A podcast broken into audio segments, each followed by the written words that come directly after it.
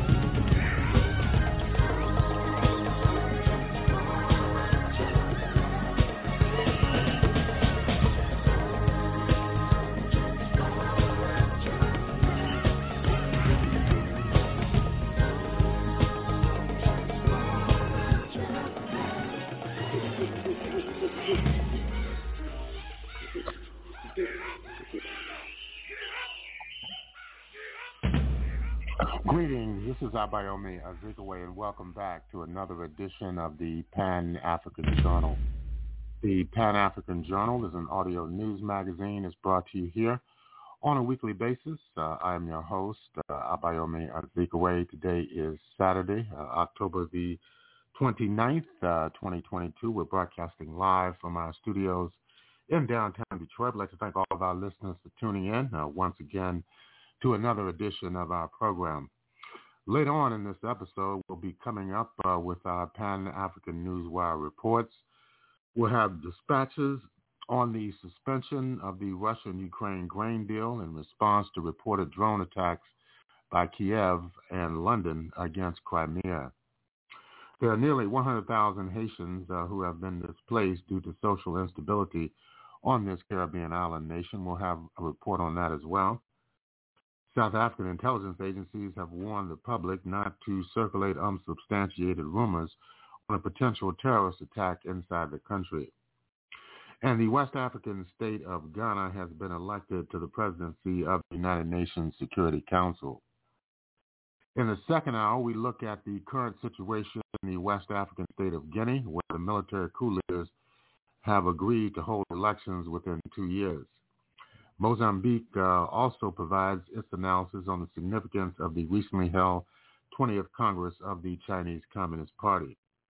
Also, we look in detail at the recent collapse of the grain deal between Russia and Ukraine. Finally, we review uh, recent developments in the efforts to win an appeal for former Black Panther Party member and award-winning journalist uh, Mumia Abu Jamal in the city of Philadelphia. These and other features will be brought to you uh, during the course of our program.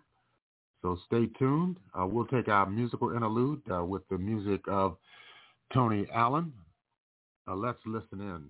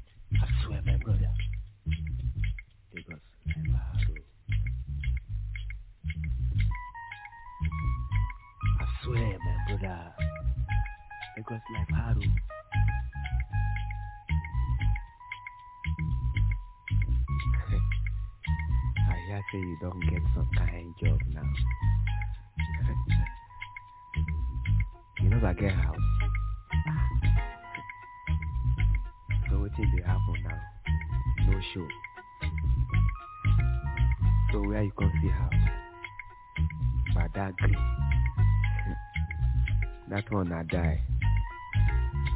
You go comot for house by what time? Six o'clock. No five o'clock eh?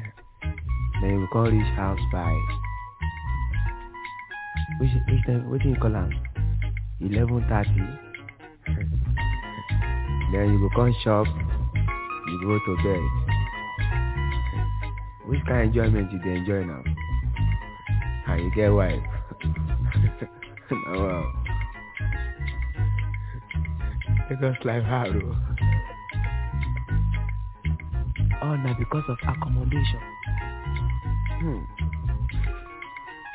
I swear, Haro, my brother. See, everything they move. People they move up and down. When they get their money. But enjoyment not there inside.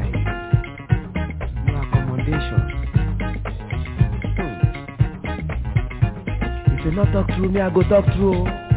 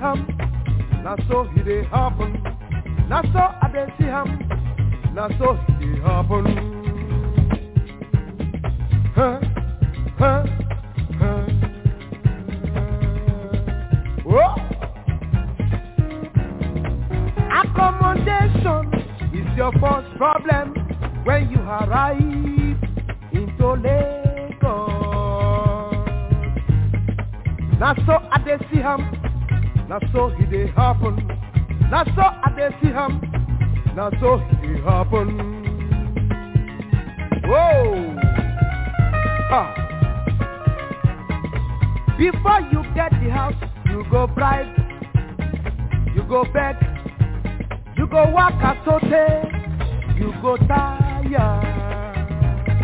Oh! When you get the house, nothing said that's the end. You go pay for five years in advance. Caretaker go take money for in job before you park inside the house where he give you. Ha! Huh? For Lagos, caretaker na chief. Lagos, landlord na king. For Lagos, caretaker na chief. For Lagos, landlord na king. Then they take big money for house, show them power. Then they take big money for house, show them power. First start don't go, straight here don't go. First start don't go, straight here don't go. But no accommodation for Lagos. No accommodation for Lagos. No accommodation for city. No accommodation for Lagos. No accommodation for city. Na so I see am. No accommodation for Lagos. Marokonko house no day. No accommodation for Lagos. Ebutero house no dey.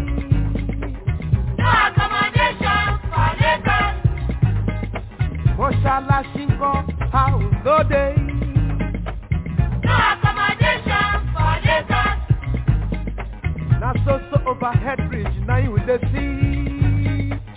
No accommodation for Lagos. No accommodation for Lagos.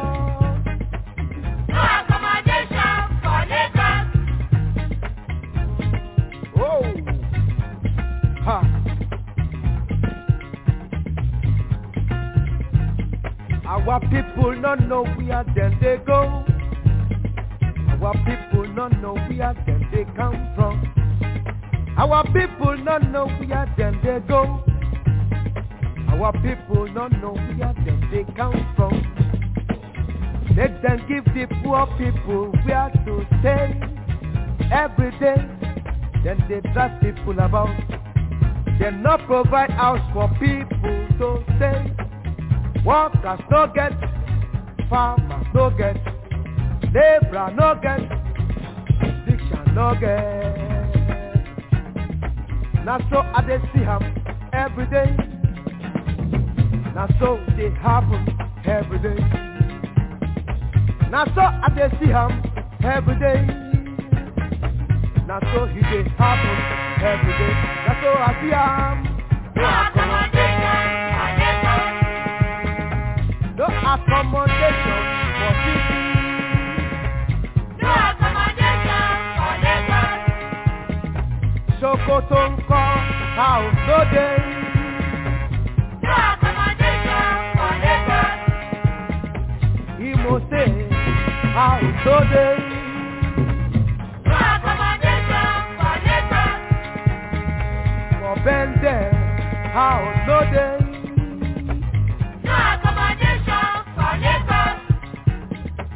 Oyo State house no dey. No accommodation for Lagos. No accommodation for city. No accommodation ifi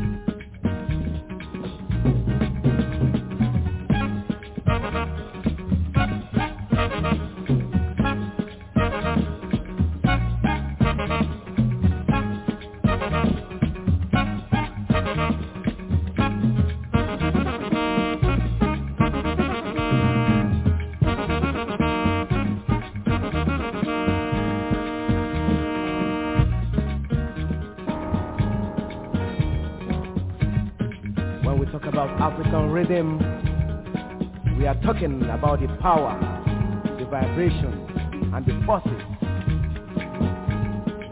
African music is music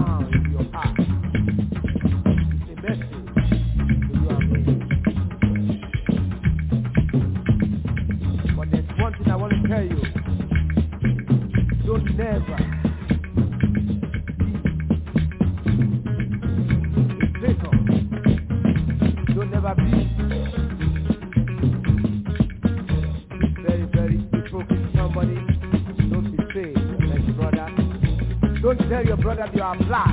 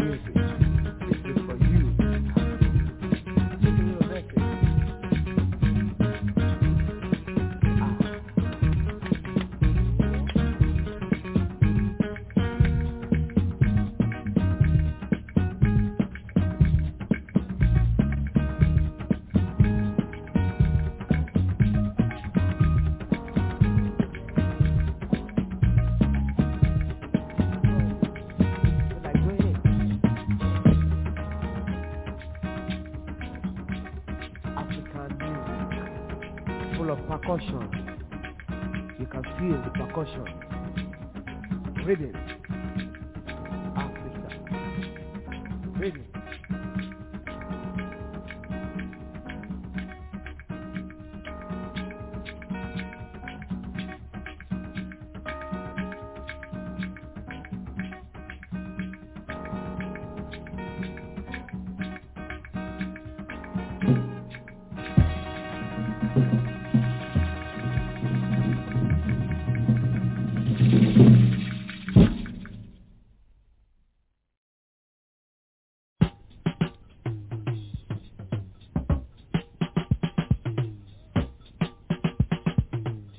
sigi uruguru gujagarigi wango uruguru gujagarigi o jigi urọkọ ẹ. Eh?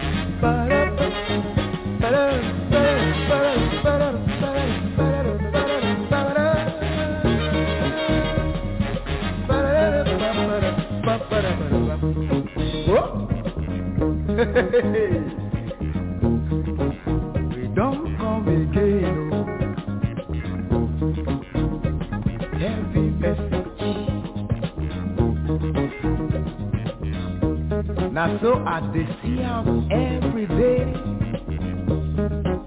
And na so dey happen every time. Civilization, na here we want. Discrimination, na here we no want. Civilization,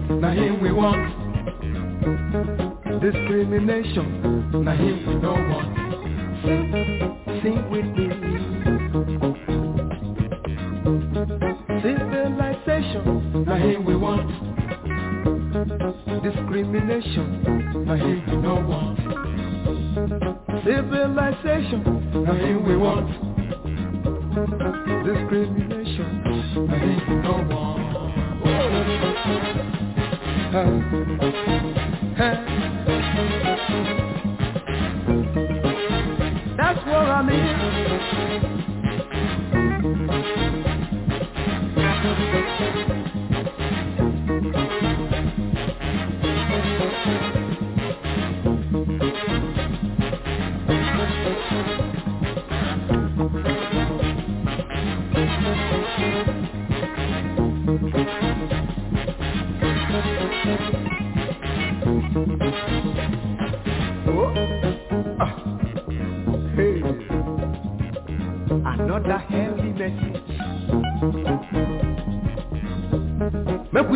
Our home for here. Make we buy them home for here. Make them buy our home for here.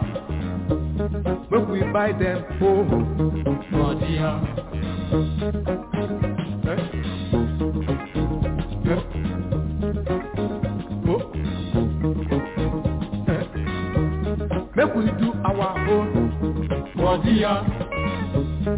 Make them do our own for here. Make them do our own for here. Make we do their own for here.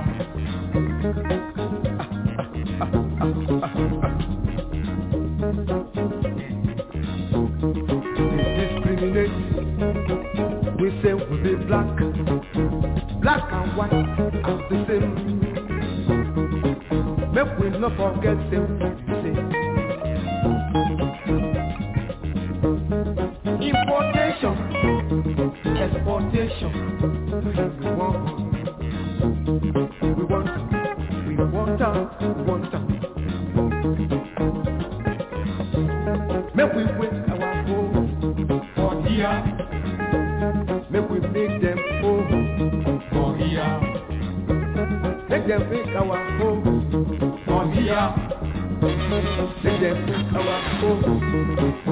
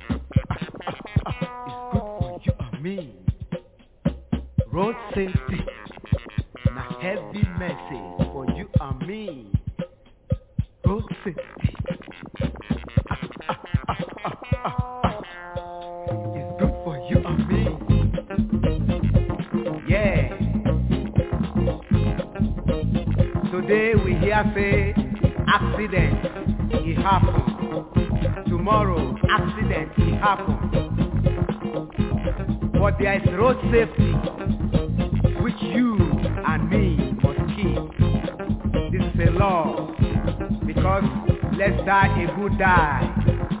Good death is very good, not dying on the road. So brothers and sisters, you children, take care.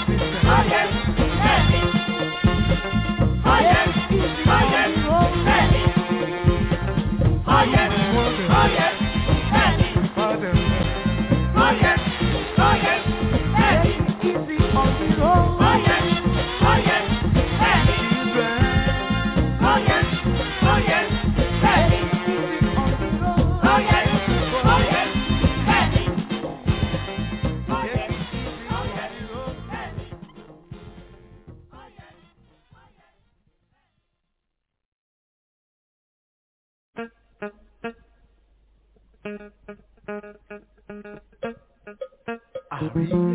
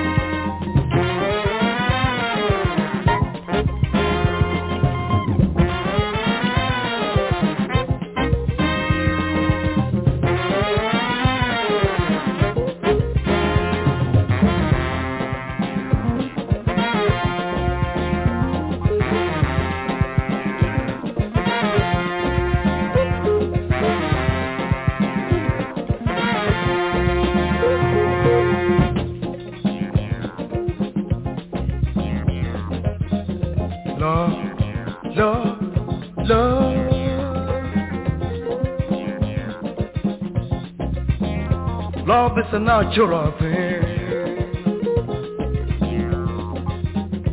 Love, love, love.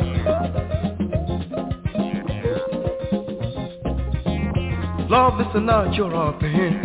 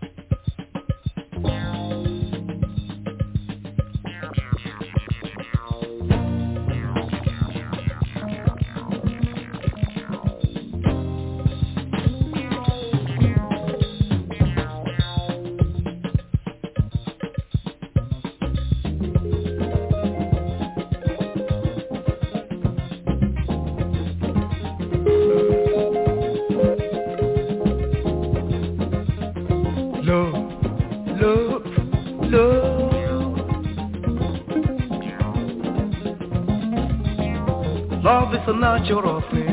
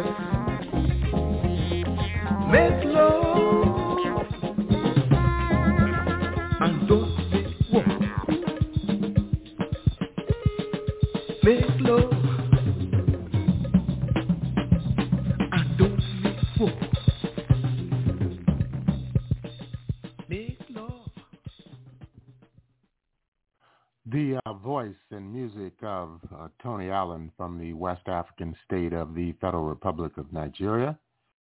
And that is from the album entitled No Accommodation for Lagos. You're listening to the Pan-African Journal, this worldwide radio broadcast. Uh, we are broadcasting live from our studios in downtown Detroit on this Saturday evening, October the 29th, uh, 2022.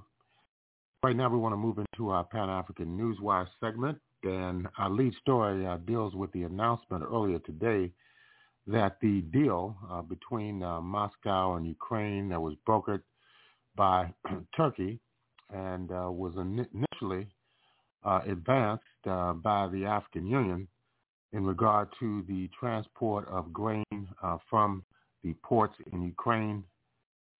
And of course, um, Moscow has suspended uh, the implementation of the food deal, and that started earlier today on Saturday, and for an indefinite term, due to uh, what they describe as a terrorist attack on Sevastopol. Uh, the Russian Foreign Ministry said in a statement earlier today, the Russian Foreign Ministry pointed out that using as a cover the humanitarian corridor created under the Black Sea Grain Initiative for exports of Ukrainian agricultural products, the Ukrainian military conducted a mass drone attack from the air and sea on the ships and infrastructure of Russia's Black Sea Fleet at the naval base in Sevastopol.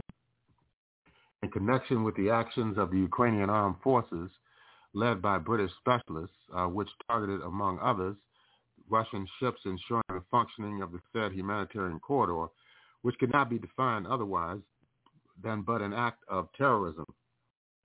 Russia cannot provide security guarantees for the civilian dry cargo vessels participating in the Black Sea Grain Initiative and suspends its implementation uh, from today and for an indefinite period, the ministry said. Corresponding uh, instructions have been given to the Russian representatives in the Joint Coordination Center in Istanbul, uh, which supervises the transportation of Ukrainian food. It added, Earlier today, the Russian Defense Ministry said that Russia was suspending its participation in the grain deal after the terrorist attack in Sevastopol, which was carried out by the Kiev regime uh, with the participation of British specialists against the Black Sea Fleet and the commercial vessels involved in ensuring security of the grain corridor. Earlier, uh, the defense ministry said that the Kiev regime had carried out a terrorist attack using nine drones and seven marine autonomous surface vehicles. All of them were destroyed. And uh, according to another report uh, from the Times news agency, uh, the Ukrainian military has mounted an offensive towards uh, Bruskinskoye uh, in the Kherson region, uh, but all their attacks were repelled by the Russian army. Kherson Regional Deputy Governor Kirill Stremousov uh, wrote on his Telegram channel on Saturday. In the Nikolaev Krivoy direction, the Ukrainian Nazis attempted another offensive on the village of the Bruskinskoye as a result of the intensive fire and successful actions of the Russian armed forces. The Nazis were pushed back to their initial positions, uh, he said. According to the Stremousov, more than 18 Ukrainian troops and four pieces of hardware were eliminated. And uh, in further news on developments uh, which took place uh, earlier today in the uh, Russia-Ukraine war, uh, where Russia announced the suspension of its participation uh, in the grain initiative, the Kiev regime carried out a terrorist attack on the ships of the Black Sea Fleet and civilian ships in Sevastopol using drones, the Russian Ministry of Defense told reporters earlier today. Today at 4.20 a.m., the Kiev regime carried out a terrorist attack on ships of the Black Sea Fleet and civilian ships, uh, the ministry said. According to the statement, nine drones and seven autonomous marine unmanned vehicles were involved in the attack. All air targets were destroyed, the ministry said. The Black Sea Fleet uh, ships that were attacked earlier uh, today were involved in ensuring the security of the grain corridor used to export agricultural goods uh, from Ukrainian ports. The Black Sea Fleet ships that were the target of the terrorist attack are involved in ensuring the safety of the grain corridor within the international initiative to export agricultural products from Ukrainian ports, the defense ministry said. According to the governor of Sevastopol, Mikhail Razvozhaev, the attack on the armed forces of Ukraine with the use of drones in the waters of the Sevastopol uh, Bay uh, on Saturday was the most massive offensive since the beginning of the special operation. Today we witnessed the most massive attack by UAVs and remote control surface drones in the waters of the Sevastopol Bay in the history of the special military operation. Razvozhaev said he noted that all broadcasts from the CCTV cameras in Sevastopol that were previously available to civilians will be closed. Experts from the uh, UK Royal Navy who were preparing military personnel of Ukraine's 73rd Maritime Special Operations Center for the recent terrorist attack in Sevastopol were also involved in the Nord Stream gas pipeline sabotage. According to the information available to us, representatives of the United Kingdom Navy participated in planning, supporting, and executing the terrorist act in the Baltic Sea on September the 26th in order to disrupt the Nord Stream and the Nord Stream 2 gas pipelines, the statement said. According to the ministry, British exports also prepared Ukrainian military for the terrorist attack in Sevastopol.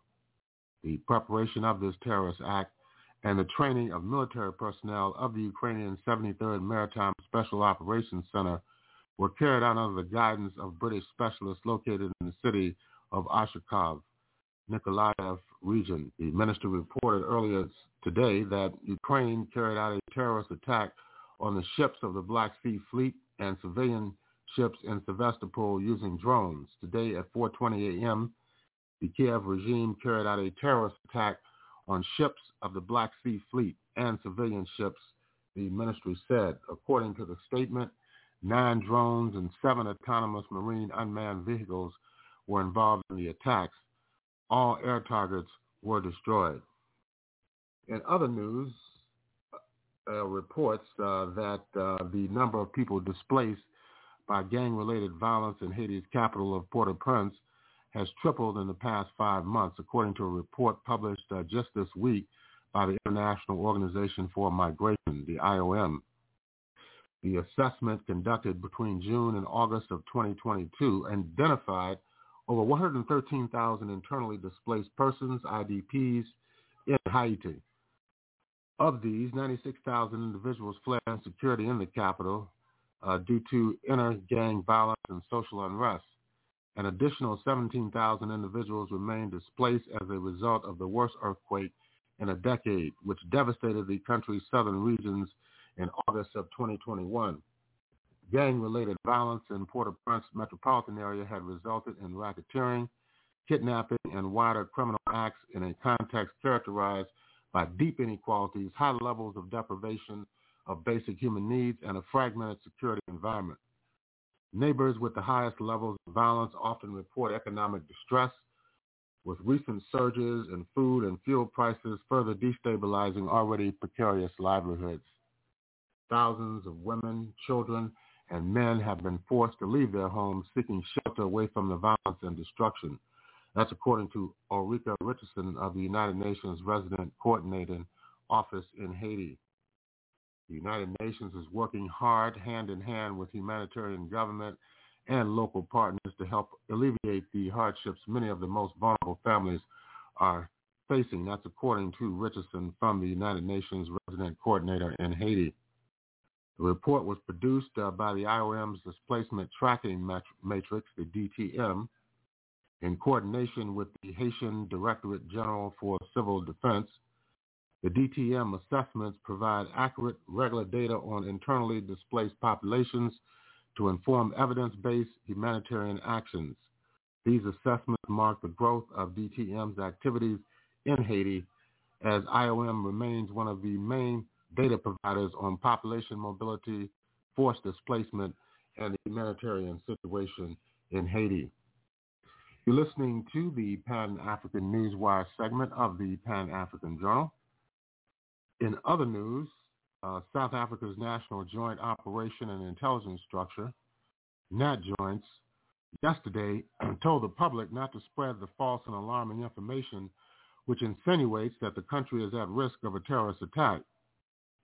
The NATJOINTS comprised of various government departments led by the State Security Agency, South African Police Services, and South African National Defense Forces said they met on a regular basis to assess the safety and security of the country. Wednesday, the United States Embassy in South Africa issued a security alert alleging that there will be a possible terror attack in Johannesburg, Sandton today.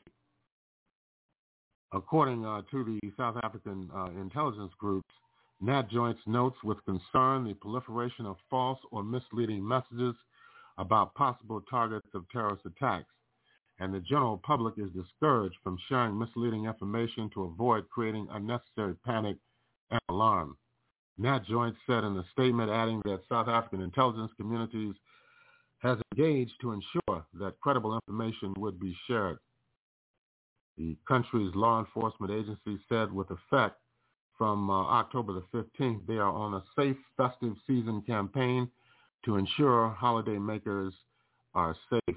They said the safety and security of citizens remain the top priority, and they have measures in place to deal uh, with threats to national security.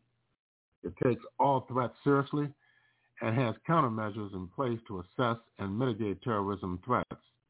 All hands are on deck, and all law enforcement agencies have joined forces to ensure that South Africans and those who live in this country are and feel safe, said NATJOINTS.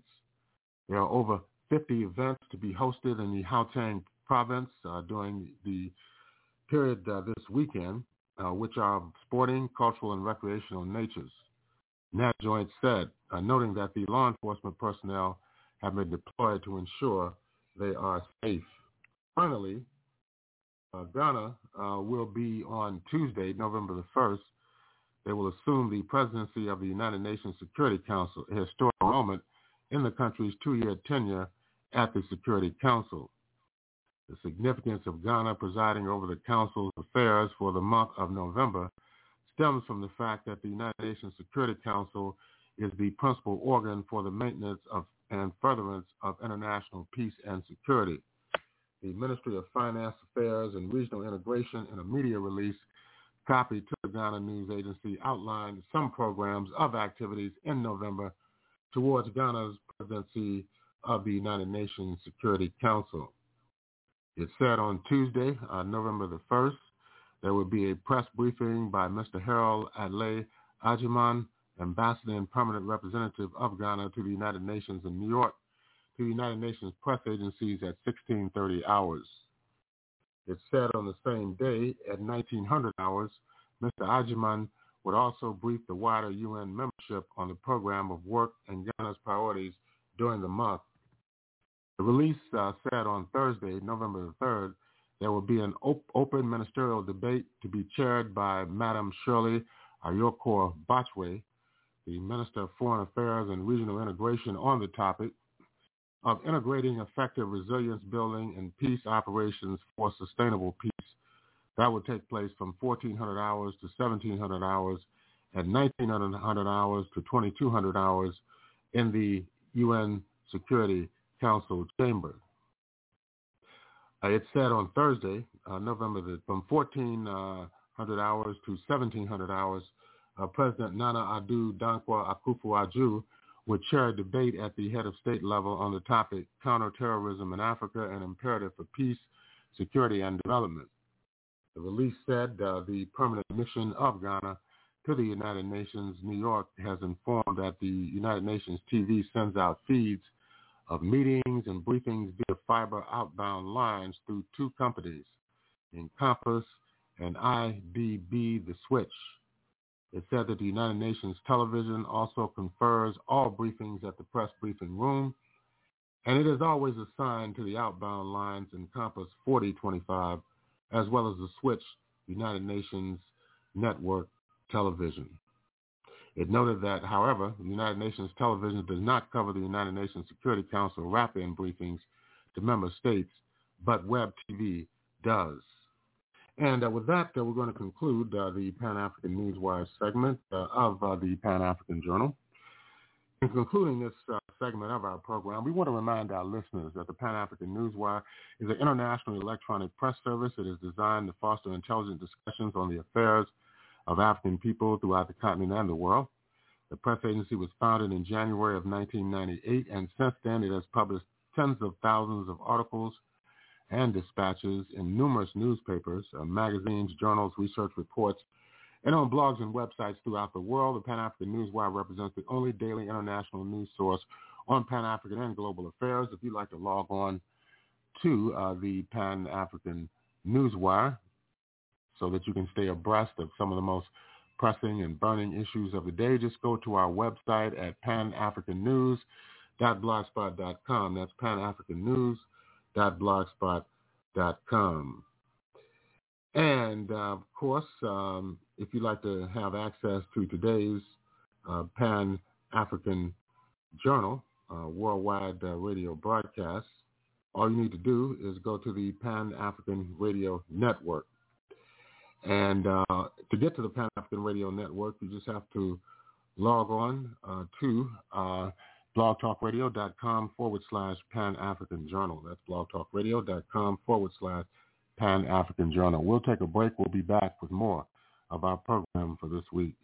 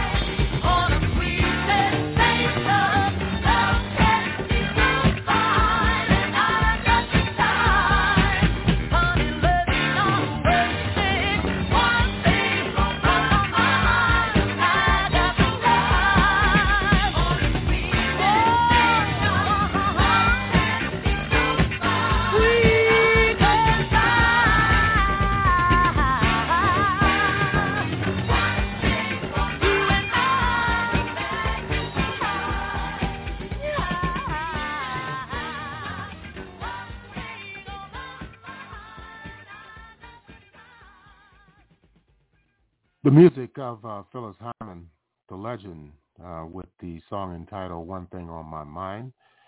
And we are on your mind here at the Pan-African Journal, our worldwide radio broadcast uh, for Saturday, October 29th, uh, 2022. We're broadcasting live from our studios in downtown Detroit. Uh, I am your host, uh, Abayomi Azikiwe.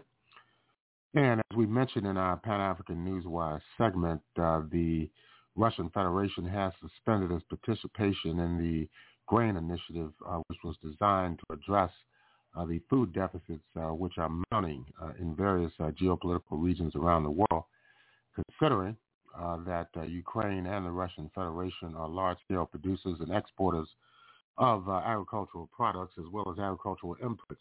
Let's listen to a report about today's developments.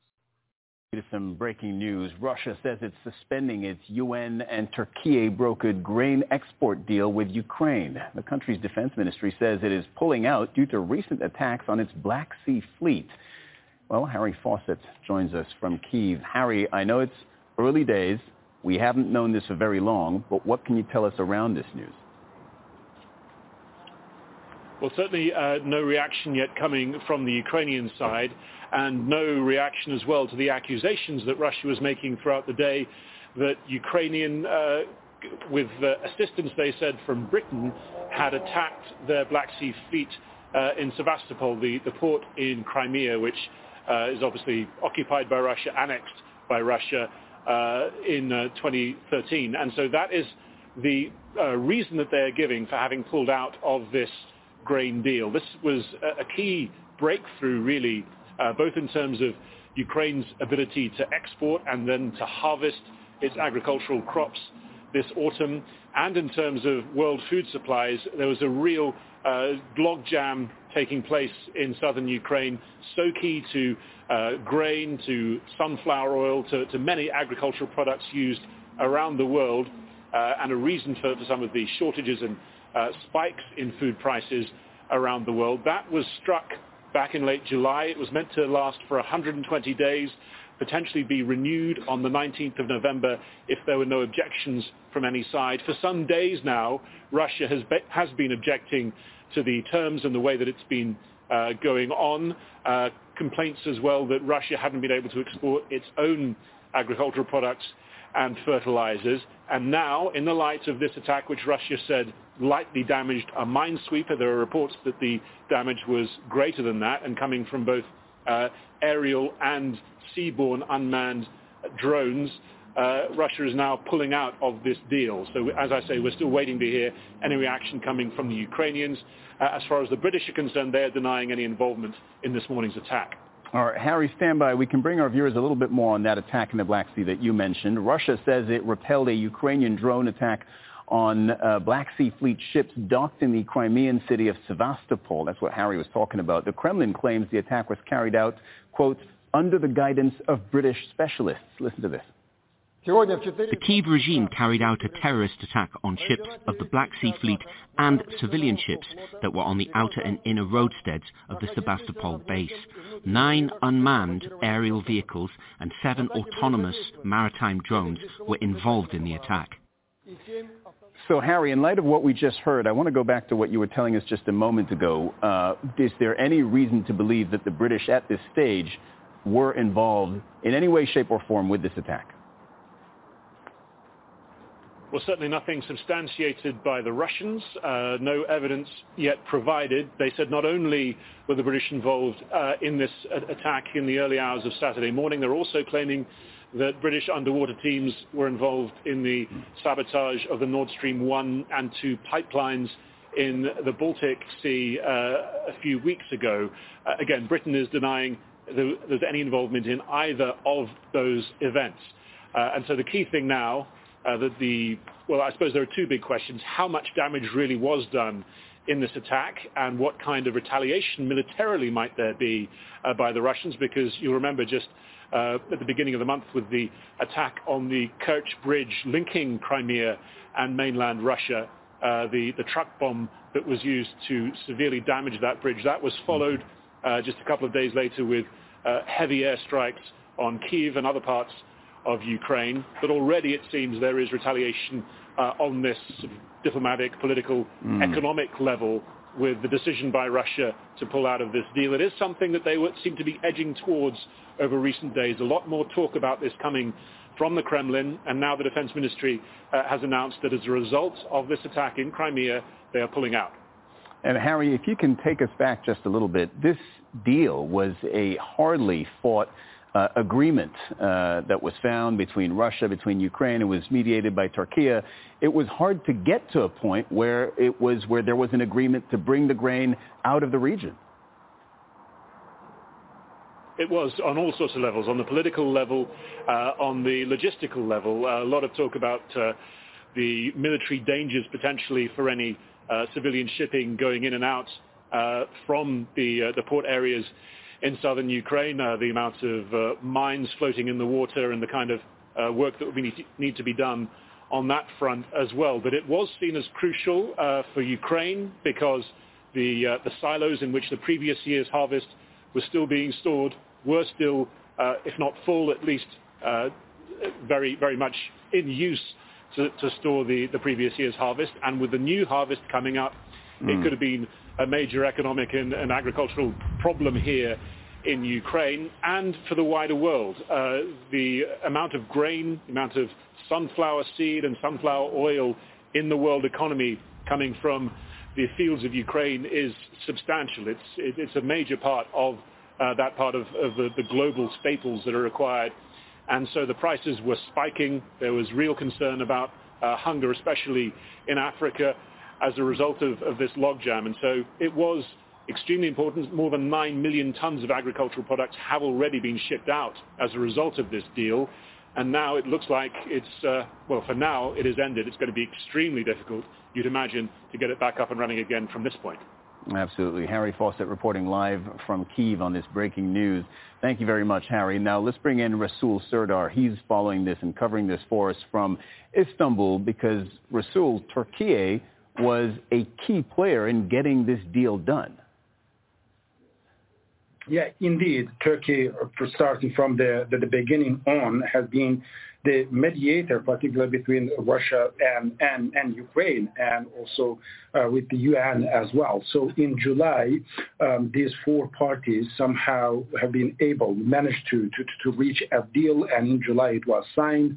So later, um, then we have seen the, the, the, the ships uh, start to carry the, the, the, Ukrainian grain to the global uh, market. And so, but so far, uh, after the announcement coming from the Russian defense minister, there hasn't been yet any official statement coming from the Turkish uh, capital or any of the other officials yet. But however, as today is, is quite a busy uh, day for President Erdogan, he's attending an open, opening ceremony of the, the first locally produced Turkish car, which is called Togg. And so all of the state officials, high levels, including all of the ministers, are now there. So probably right after that, you're going to hear the official reaction from Ankara. So the deal was reached in, in July, and simply the mechanism was uh, was was being overseen by the United Nations. So according to that, the, mechanism, according to the plan and the, the, agreement that they have reached, the, the ships were uh, carrying the Ukrainian grain mm-hmm. uh, through the Black Sea and taking it to Istanbul. And in Istanbul, there has been a center established just for that grains, and then from that center to the global market. But Russia by that time had one condition that each of the ship that is going to leave the any Ukrainian port must be suspected, must be investigated uh, or checked by the uh, Russian naval forces, and that have that has been accepted by by by Ukraine by that time. So we do not know whether Russia now see any security threat that they suspended the deal or any other reason. So it's not clear at this at this moment. But so far, hundreds of thousands of ships have left the Ukrainian port cities and carried the grain to the international market. Something that Russia has been quite critical about, and also we have seen that it has resonated with President Erdogan as well from time to time. They were saying that these ships originally were planned to mostly carry the grain to the, poor countries, underdeveloped countries, the vulnerable countries. But so far, more than half of them is going to the, the, the rich countries, European countries, and so on. That was a criticism toward the, the, the, how the way how, how it was being practiced. But we do not know whether this is the reason that Russia is going to provide or not. As, as I said, so uh, it's, it's, going to be quite a huge blow to the global food uh, security at this point, it seems so. But at this point, we also do not know whether uh, Moscow had any discussion with Ankara uh, in the way of getting to make this decision or not, or whether the United Nations have been notified about it or not. But mm. so far, as I said, we do not have any official statement from Ankara yet.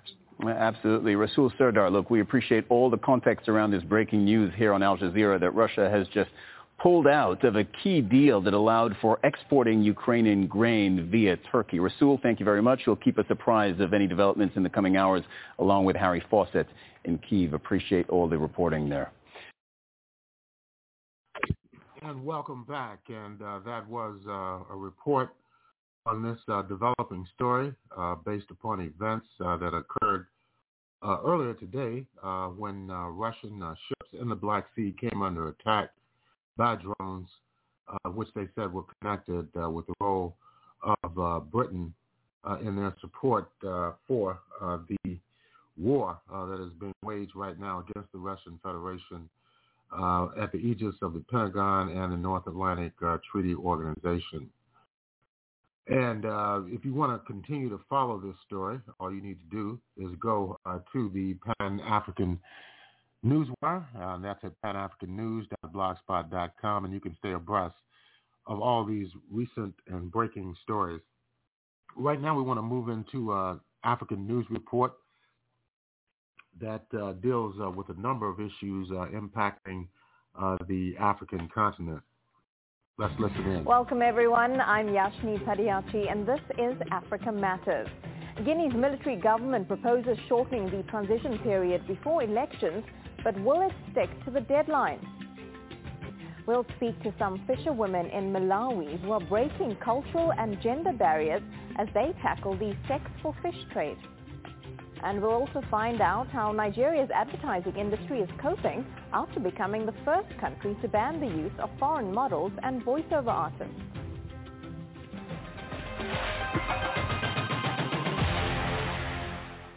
The military junta in Guinea has pledged to hold elections within two years. Its initial plan to transition back to civilian government in 36 months was rejected by the West African regional bloc ECOWAS. Colonel Mamadi Doumbouya's government has now been in power for a year, ever since he led a military coup ending President Alpha Conde's decade-long rule. The junta has also been facing pressure from within the country to return to civilian rule. A banned group known as the National Front for the Defense of the Constitution has been staging regular demonstrations against the military government, like it did against the previous administration.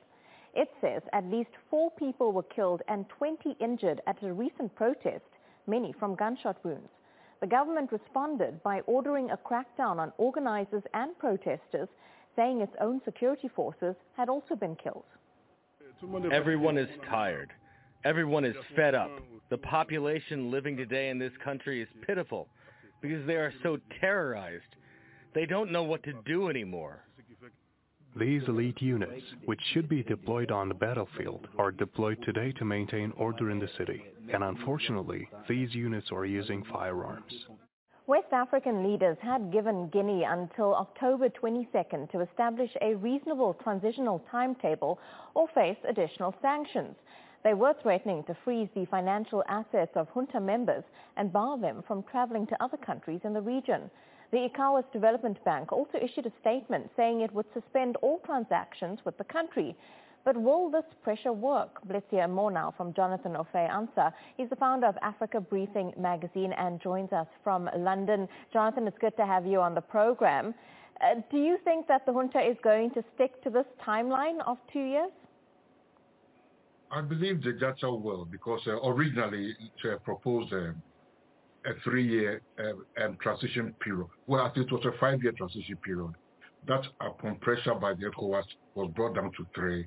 And now they've met with ECOWAS and agreed to ECOWAS demands to uh, bring it, you know, forward uh, to two years.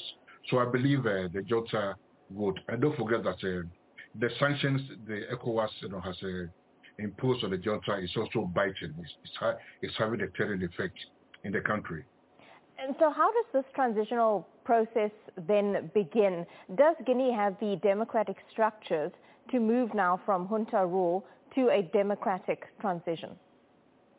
Well, that is what uh, the junta is talking about, uh, because they want to put all the structures in place. I remember when um, they, they, they, uh, they ousted the former president uh, last year. They met with the civil society and all the relevant stakeholders. You know, uh, they had a, you know, a conference to try to map out, you know, um, uh, the roadmap to civilian rule. And so, I mean, so, so they thought that they needed at least three years to put all the necessary structures in place, you know, you know before the country went back to um, civilian rule. But the ECOWAS, ECOWAS you know, was rather um, intransigent in their demands for a quicker return to civilian rule. But anyway, after this uh, latest announcement that uh, they would um, um, uh, uh, go back to civilian rule in two years, they've uh, they've announced that they will have a meeting, a national meeting in December, right, to set a timetable. So I believe uh, they will they will put all the necessary structures in place, you know, for the return to to civilian rule. Jonathan, let's talk a little bit about ECOWAS and their role, uh, not just in Guinea, but in the region. Do you think that they have been effective? Because Guinea is not the only country in West Africa that's experienced coups in the last two years. And they, ha- they have been somewhat, somewhat effective, yes. But you see, my beef with ECOWAS is that, look, uh, let's take the case of Guinea. Um, the former president, Alpha Conde, tried to extend, amended the constitution to extend his term limits to a third term. And that triggered massive demonstrations, massive uh, protests that resulted in the loss of a lot of civilian lives. So it was this, you know, uh, term limit extension by Alpha Conde that preceded this coup d'etat by Colonel um, uh, Doumbouya. So my question is, my beef with ECOWAS is that and we have a similar situation to in uh, Cote d'Ivoire, where Alan Ouattara has also extended his term limits. So my beef with ECOWAS is that whilst their colleagues in, say, um, Guinea and, and um, uh, um, Cote d'Ivoire were usurping the constitutions just to um, uh, lengthen their time in office, what did they tell their colleagues? Did they impress upon them the need you know, to stick to the constitutional provisions and leave office at the end of their mandated, you know, two-term rule. You see, so when, you know, the the, the, the, the leaders flout the constitutions, extend, try to extend their mandate unconstitutionally, and there's a coup d'etat, do you blame the, the coup makers? You cannot blame the coup makers. So this is where I have a beef with ECOWAS. Yeah, and I think it also lends the question that many are then asking, is uh, democracy uh, the way forward? I mean, is, is civilian rule what is going to stabilize so many countries in, in West Africa? Or does there need to be a better viable alternative? It is a hard question to answer. Yes, I mean, look, you take not just West Africa, but the whole of Africa. I mean, um, democracy, you know, is the norm in, in Africa now um, elections are held every three, four, five years. Sorry, every four, five years. One leader, one administration goes and another comes in. But I, I believe um, democracy in uh, democracy is, is okay. It is good for the uh, uh, for the region. So, Jonathan, with all of this happening over the last uh, year and a bit in Guinea, we've also seen protests from the National Front for the defense of the Constitution. But among ordinary people of Guinea, how have their lives been altered by the junta's rule since they took power last September and the ousting of, of Alpha Conde? Well, when in fact the the organization that you mentioned, which is uh, an alliance of political parties, uh, trade unions, and civil groups, the FNDC. Um, they actually um, spearheaded protests against Alpha Conde when they tried to uh, extend his, uh, his mandate. And again, they are the same group that is protesting against um, uh, uh, the, uh, the military junta you know, for a quick return to, to civilian rule. But look, when sanctions are imposed on any country, right, the, the, the, the, the, the average guy on the street is the one that suffers most. Because um, sanctions are imposed, you know, you cannot transact, export things, do, do a whole lot of things. So the, the, the, the ordinary um, uh, uh, person on the street is always badly affected. Yeah, and that's the sad reality of these situations, aren't they? The, the ordinary people are the ones affected. Jonathan Ofei-Ansah, really appreciate your analysis and your time here on Africa Matters. Thank you so much. Thanks for having me. Meanwhile, the chair of ECOWAS and president of Guinea-Bissau, Umaro Sissoco Embalo, has met Russian President Vladimir Putin and Ukraine's Volodymyr Zelensky in an attempt to diffuse tensions between the warring countries. President Putin said Moscow wants to improve commercial, economic and humanitarian ties with Guinea-Bissau, while President Embalo called for a peaceful resolution of the war in Ukraine and the impact it's having on African nations. I also pass on the message of all 15 countries representing the economic community of West African states to discuss today's situation of the war between two brothers, Russia and Ukraine. Not only the question of grain and wheat, but the world that is blocked. President Embalo then visited Kiev, where he was welcomed by President Zelensky. Embalo emphasized Africa's commitment to peace and conveyed a message from Moscow. My dear brother, yesterday I was in Russia with President Vladimir Putin, who asked me to pass on what we've just talked about, that he thinks direct dialogue between your two countries, which are sisters, would be very important and desirable. As for us, you can be sure that it's not only fertilizers and grain that Africa needs. Still to come here on Africa Matters. I'm Timothy Obiezu in Abuja, Nigeria, the first country in the world to ban the use of foreign models and voiceover artists in adverts. Authorities say the ban could potentially boost Nigeria's local advertising industry. But in this report, some critics say there could be a backlash. I am Lamek Masina at Lake Malawi, where women are starting their own businesses to escape the sake of sex work prevalent in lakeside areas. To Nigeria now, where the government has banned the use of foreign models and voiceover artists in local ads.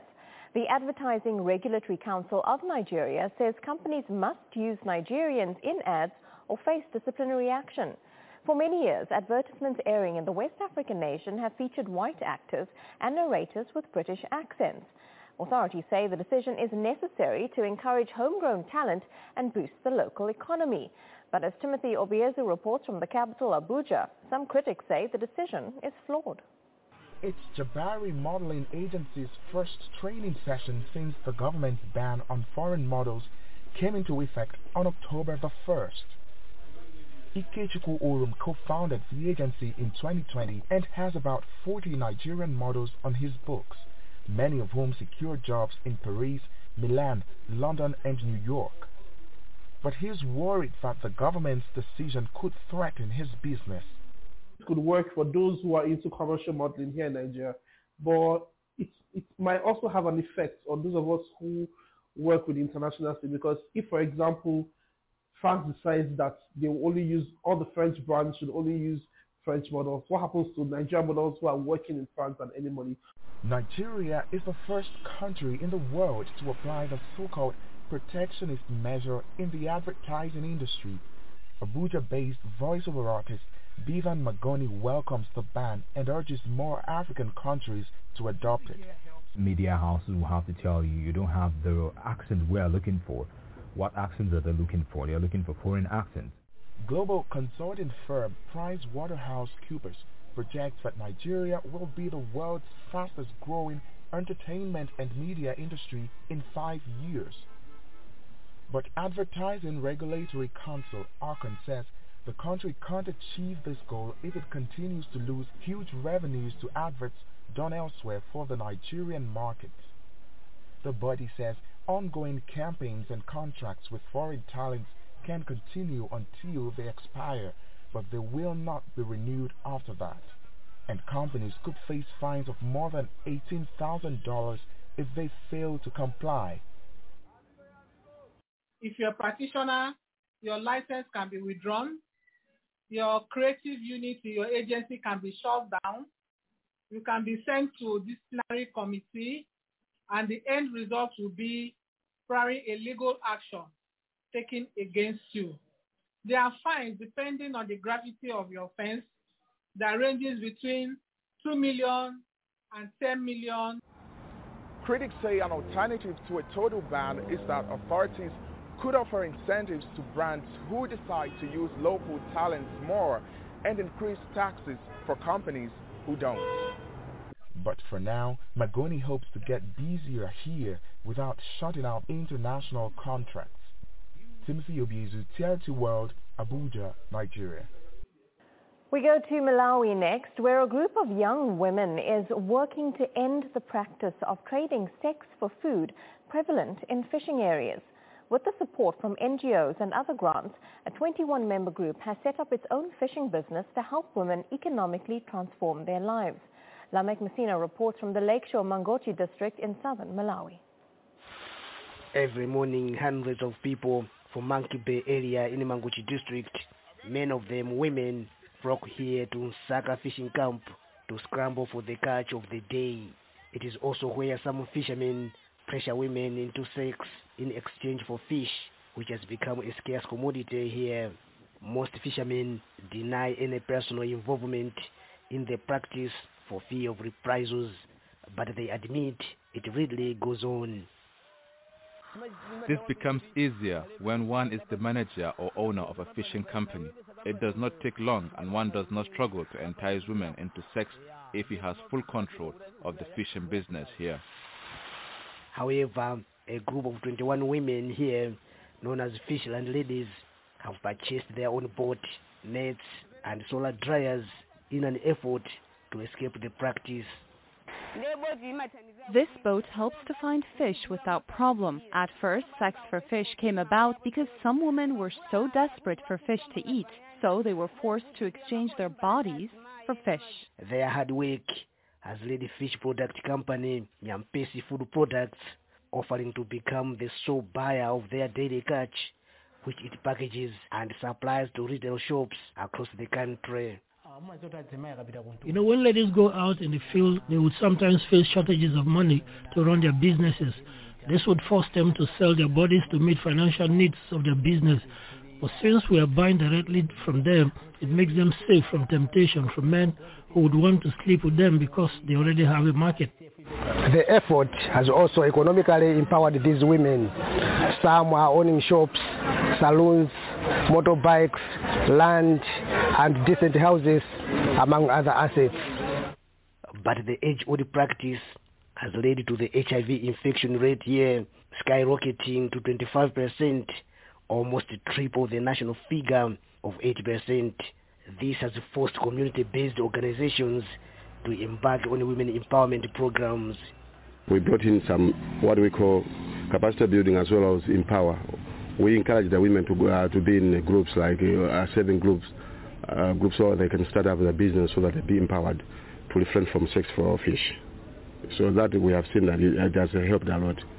They hope such efforts will help many other women to fend for themselves and escape the pressure to trade their bodies for fish just as the Fishland ladies are doing. Lamek Masina, Africa Matters, Blantyre, Malawi. A new app released by the National Museums of Kenya is enlisting everyday citizens to help defend the country's wildlife. The digital data is being used by authorities to track the well-being of Kenya's vast animal population. Daniel Padwick has more. The Kenyan bush is home to a colourful array of wildlife. Over 25,000 different species have been recorded by experts. Now, a new app allows users to become citizen scientists to help ensure the well-being of the country's wild residents and even give the country's tourism a boost. This app now helps us to really map where these animals are and if they're in trouble we can get the authorities to come and help us and it, and it gives me a great opportunity to show the tourists exactly where they are and, and when you're on foot it's actually sometimes more difficult to find some of the animals because they spread out far and wide. Assessing the health and conditions of Kenya's enormous wildlife is no easy task. But with the help of this crowdsourcing technology, scientists can't access the information without doing all the footwork. The app Mammal Atlas Kenya, otherwise known as Makenya, relies on people taking photos and logging their observations like an animal species, age, condition and environment. With our scientists, they can collaborate all this, all this data and work out exactly how our populations are doing. And, and, this is actually a continuous census of our animals in this country, as opposed to the KWS doing one every three, four years to see how the population is doing. This will be a continuous, continuous census, and, and we will know how well our animals are performing. This is particularly useful for safeguarding endangered species. It will also include uh, recording the the breeding um, condition. Specifically, if you see um, an endangered species and you see that it has young ones, that is quite encouraging because we'll know that that species is actually will, will survive in, in the environment. Number two, again, it will be a game changer because it will also capture the habitat type where that species is found. If the habitat is in good condition, then we know that the, the endangered species will survive in that particular habitat in, in long run. Keeping sight of the future is paramount to protecting nature. And thanks to the Makenya app, wildlife conservation has become a joint effort. Daniel Padwick, Africa Matters.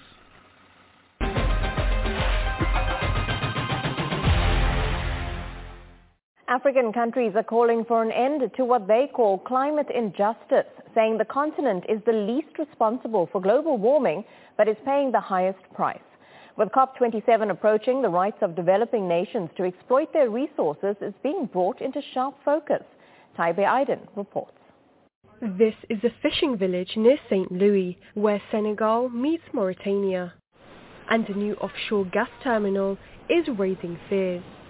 La cohabitation n'est pas possible. Cohabitation is not possible. If you're extracting the gas, you're killing the fish in St. Louis because St. Louis is the capital of fishing. The number of boats that are in St. Louis and the types of fishing that are there exist nowhere else. But the fishing area is very small. It's practically stuck between the mouth and the border of Mauritania. In 2015, gas deposits were found under the coastal waters of Senegal and neighboring Mauritania. A terminal is under construction, with production expected to begin by the end of 2023. The Greater Tortue Ahmeyim is the deepest offshore liquefied natural gas project in sub-Saharan Africa. Its reserve covers 13,543 square kilometers and is made up of four blocks. BP, a British multinational oil and gas company, runs the project and says that it contains around 4.2 trillion cubic meters of gas, enough for at least 30 years of production. Senegalese President Macky Sall says it would be an injustice not to extract the resources. It is legitimate, fair and equitable that Africa, the continent lagging furthest behind in the industrialization process and as the least polluting continent, should exploit its available resources to provide basic energy to improve the competitiveness of its economy. At a joint news conference in Dakar in May, German Chancellor Olaf Scholz expressed interest in the new project as a way of cutting Europe's dependence on Russian energy but it's making local residents of nearby coastal regions concerned about their future. No one can deny that resource exploitation has and will continue to have an impact on our environment. There will also be social impacts, and when you see the communities that live next to where the resources will be exploited, especially here in Ingwe where there is a community of fishermen, we feel the concerns. We see the contrast between the billions that we are told will come from the extraction of offshore gas and the poverty that you see around you. The government insists that tapping the gas prospects could turn around the country's fortunes. But fishermen here worry that they won't get their cut of the profits or traditional fishing grounds. Taiba Aiden, Africa Matters. The South African government is pushing for a faster transition to greener alternatives after receiving $8.5 billion from the EU and other Western countries. But the change is bad news for the country's coal mining industry, which employs almost 100,000 people and accounts for 80% of electricity production. Shoaib Hassan takes a closer look. It has been a daily routine for South Africa's coal miners for years, getting ready to start their 12-hour shift as they wait for trucks that will drive them to an underground shaft. This is just one of the hundred mines that dot the landscape in the northeastern province of Mpumalanga. But Pretoria's commitment to go green has heightened fears. You will find that this man is providing and supporting his family and his relatives alone as one of the permanent employees. And then there's also contractors. They are also very dependent on this coal they also have people that they look after and provide for, so it's going to be difficult. Greenpeace says Mpumalanga has some of the dirtiest air in the world. In a recent victory for climate activists, judges ordered authorities to speed up reduction of pollution in the province. The change in attitude has led one of South Africa's largest energy companies, Seriti, to set up a green division. Uh, we are aware that uh, Seriti Green has been established uh, a few months back and then we are in support of that because we need to diversify as an organization in line with what might be coming in the near future and to benchmark ourselves with international standards. While many agree the coming change is inevitable, they also say it will be hard for the miners and their families. It's sad because there is a lot of mines and they hire a lot of people. If they were to close, a lot of people would struggle. So the mines are very important in our lives especially coal because we even make fires with them. They do a lot of work actually. Many miners still hope that is still a few years away and their livelihoods will be secure, at least for now. Shoaib Hassan, Africa Matters. And finally, we'll explore Sekondi Takoradi, twin cities located in Ghana's southwest. It was the first deep-water harbor built in 1928. Following the discovery of large oil deposits, the city's fortunes made a turn for the better in the last 10 years. Here's a closer look.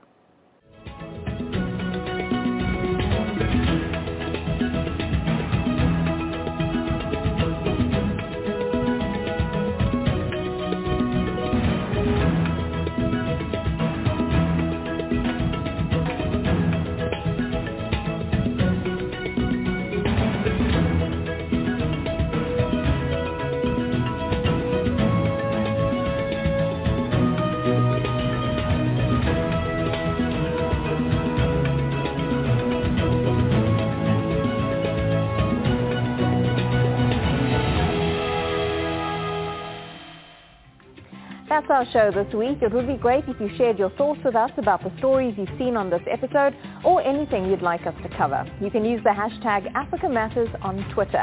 And to watch this episode again, you can find us on YouTube. It was great being with you. Until next time, take care. Bye-bye.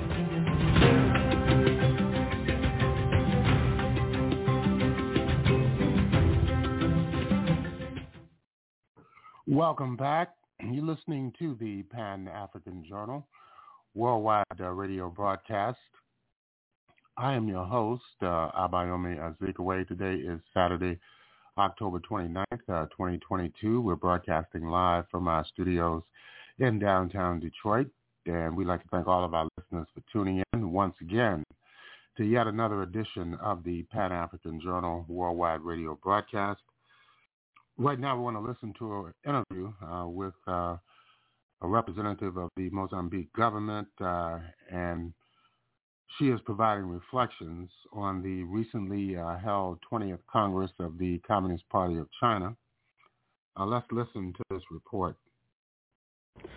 What does China's growth have to do with the people of Mozambique in Africa?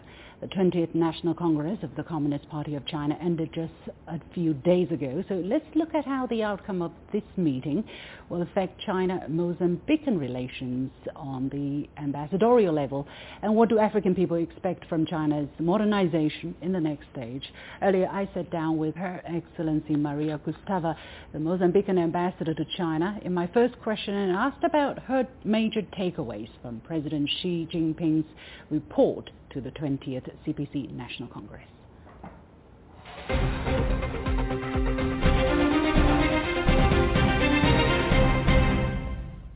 Uh, first is the great achievement of the Chinese people, the government of the, the China on the poverty eradication. This is the major uh, achievement that we admire as Mozambique and Africa. This is still a big challenge for the world and a, a challenge for most of developing countries like Mozambique. So we inspire from the Chinese effort to eradicate the poverty like a model for us. This is one. And the second one is the the building of a moderate, uh, prosperous country. As you know, China is the second uh, world economy and is making a huge contribution for its achievement for the world, uh, for Mozambique, for the African country, because now China has become a major partner for trade, a major partner for the investment, and also has become a major partner for most of the issues in the international world. And, and the third one is the, the great courage of the Chinese people to move to the, a new era of modernization. Yeah, what is the takeaway from President Xi's report? Do you see all of the things that you just mentioned right now, the, the fight against poverty, the fight against, you know, the problems in the world, do you see these being continued, continuously addressed under the leadership of the Chinese Communist Party in the next five years? Is that what you're reading or something else? Yes, because from what we heard from the report is that the China is going to continue to work to bring all people, all Chinese people, all ethnic groups, all corner of the China to build a modernization of this uh, great country, which is going to give a, a, great contribution again for, for the world and especially for our cooperation because uh, as China is going to give more emphasis for the science and technology and for the education and for other research and many of the things. So we are looking to work with the China and also to see what we can learn and we can uh, exchange experience from that. And for the China to become more modern, we're going to give contribution for, for our countries for the achievement that they because normally China shares all the achievement with the world. Can you give an example of that as China continues to develop? What would it be for Mozambique to learn from or to cooperate or to tap into? I will, I will, I will take it for the for the agriculture issues. We have been receiving uh, uh, Chinese uh, uh, technicians to share the experience to to give us the expertise on how to produce more to have the food security in our country. And also this country has been uh, uh, giving the scholarship to our young people to learn more and to get uh, uh, acknowledgement from what they are, are, are getting. So this is, is, a great contribution for our, our, our people to also to fight against uh, poverty and also to, to for, for development. So we really we, we value we value that because uh, China always share, you know, experience and also is going out there and then is promoting the, trade with our countries and also is, is promoting the development of our infrastructure, uh, taking from the experience and from the research that is getting. So this all is good because we, yeah, we are part of all uh, this development that is, is, is, helping in China right now Yeah. as the African countries. Yes. Yeah, President Xi Jinping also stressed high standard opening up in the report. He said China will expand institutional opening up in terms of rules, regulations, management, standards. How do you look at this emphasis? Uh, this is good in the way that right now, this is a globalized world. So China cannot develop in isolation. So it is better to be open to the world and to also to follow the rules that is been following already, but to, to follow the, the international rules and to build up more higher standards for, for, for, for, for, for the livelihood of the people, of Chinese people, and also for the world as such. So we look at the opening up of, of China as a good, good thing that uh, because uh, it can bring experience also from out there, like even for our country, we have on something to share with, with, with China. Uh, we can be like a developing country, but we have a lot, still a lot to share. So the Chinese is, is really open up more so we can uh, work together and China can benefit and our country also can benefit. Uh, no country can live in isolation and also to build a high quality is good too because that will bring a high quality for the life of our people as well and also will, will bring more development and prosperous for, for, for, for, the nation. We, we look this that uh, to uh, in terms of uh, the condition of China and look for the cultural, the conditions and uh, not copy and pass as a good thing as well because each country has got its own reality, its own condition. So developing, taking into account the reality and the condition of the Chinese uh, culture and development is a good thing as well. Yeah. Um, how open and how mutually respectful would you say your Chinese counterpart is while you are trying to build bridge between China and Mozambique over the past couple of years? You've been in China since 2018 and how has the experience been?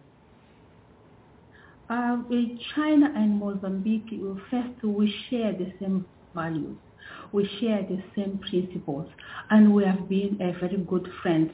A friendship is a good basis for development because this brings the people together and for the acknowledgement and to share because when the, the, the friendship we can share freely and the trust and the confidence that exists between the, the two countries is something good. So this is really flourishing our, our cooperation at high level from the the, the, the, the president, our presidents are very, you know, close and our people as well and our business people also they are they're interacting to to build economic path in, in all spheres.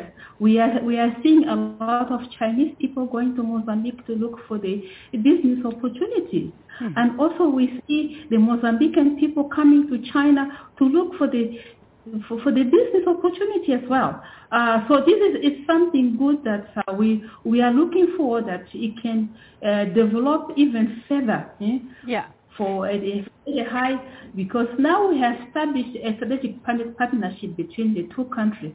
So this strategic partnership is is, is, is a concept and something that is good for, for, for the two countries and two people. Yeah. In the beginning of September this year, China scrapped duties for 98% of products imported from 16 developing countries, including Mozambique. What sectors will benefit the most? Uh, Mozambique is really very happy for, for, for, for these uh, opportunities and our business people are really looking forward to, export more to China. And we, we can see a lot of uh, companies, they want to register themselves to export. We are looking to export our agricultural products. We have a lot of agricultural products to export to China. For instance? We are, for, for instance, we have macadamia, we have cashew nuts, we have peanuts, we have a different type of beans, we have sesame, and uh, we have soya, so many products that we can uh, mm. export to China, including coffee. So, and also we are looking forward to to export to China more seafood uh, products. As you know, Mozambique is very uh, famous and is one of uh, major exporter for the sea products. I know that. So I've this, been to Mozambique. I've been to a fish market by the sea. It was wonderful. Yes, so we we are looking forward to export more of these products to, to, to China, and also this is we see as a window for more Chinese people to go to Mozambique to invest in this area so they can export back to China because China is a big market. Mm-hmm. It's a big market. So it, it gives uh, for our private uh, sector opportunity to export and also gives the Chinese people opportunity to invest to ex- export again right. uh, and to China. So well, for both countries yeah. can benefit. Infrastructure. Infrastructure is another big part of bilateral cooperation. I know the Maputo Katembe Bridge, which is Africa's longest suspension bridge connecting South Africa and Mozambique, has been completed and is now open to traffic. Um, it took four years to construct. So how beneficial has it been so far? Uh, no country can develop without infrastructure. And uh, China is uh, helping our country to develop infrastructure and we really, uh, we appreciate this. So the bridge is the one of, of those infrastructure that is uh, having a huge impact in our economy, especially in the tourism. As you know, in the Ponta do uh, we have a lot of uh, tourist resorts. So now with this bridge, we can witness a lot of uh, Mozambican foreigners going to these areas because uh, it's easy to reach there. Mm-hmm. And also it is, it's now easy to reach South Africa from there. So also it's, it's helping our connection, not only within the country, but also with our neighboring country. We're talking about Eswatini, we're talking about South Africa. So this uh, uh, development is really very exciting and is contributing for our economy and is contributing for our the movement of our people. So we are really looking forward to, to have more investment in infrastructure, especially in the roads. Uh, we have the okay. the national yeah, the national roads. Right now, there are quite a number of Chinese companies in Mozambique working in, in infrastructure, and we are looking to do more together. Thank you so much, Your Excellency Maria Gustava, the Ambassador of Mozambique to China. Thank you very much. And uh, I, as I said, um, China is a home for me. I'm really uh, um, delighted to be here. I'm really very happy to be in China and to be ambassador in this great country. Welcome back. That was an interview with uh, the Mozambican uh, ambassador to the People's Republic of China, uh, discussing uh, the outcomes of the 20th Congress of the Communist Party of China that was recently held inside the country. You're listening to the Pan-African Journal worldwide radio broadcast. Uh, I am your host, uh, Abayomi Azikiwe. And uh, we're going to take a musical interlude, and I will be back uh, with more of our program for uh, this week.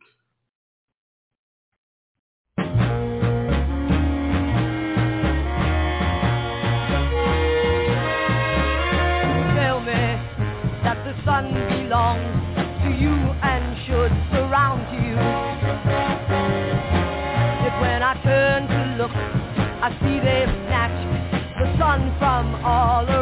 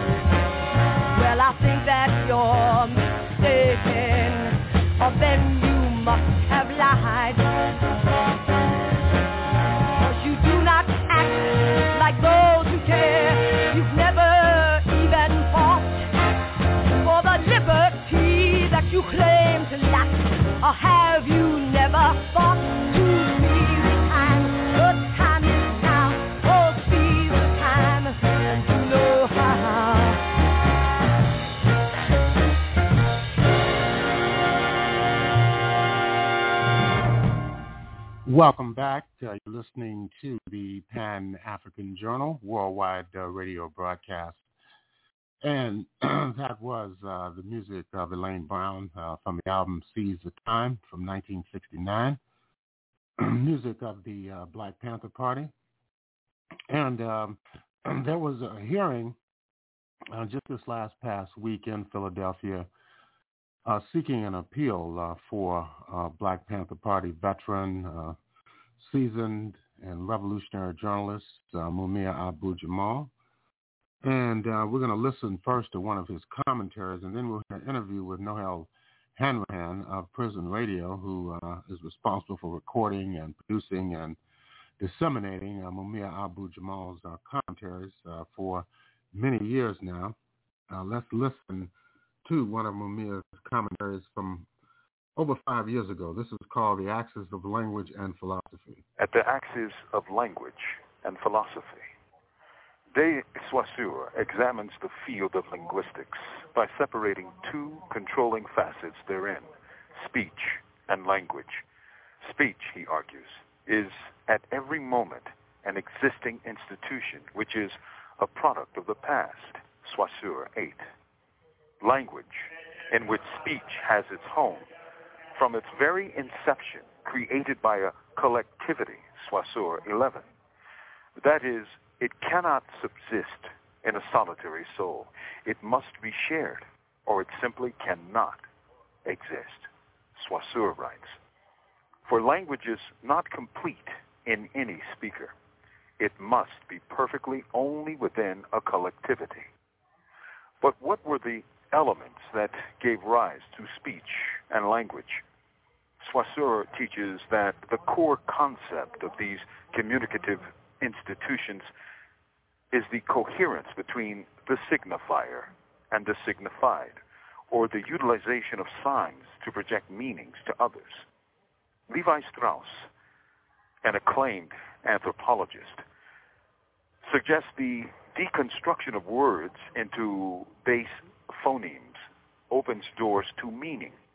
He writes, quote, Linguistics teaches us precisely that structured analysis cannot be applied to words directly, but only to words previously broken down into phonemes. Lévi-Strauss, 36. De Saussures doesn't agree, for he determines that language bids, in their written form words, equal signs, called phonemes are actually arbitrary, having no intrinsic meaning, Saussure 67-68. Words mean, it seems, whatever we collectively agree what they mean.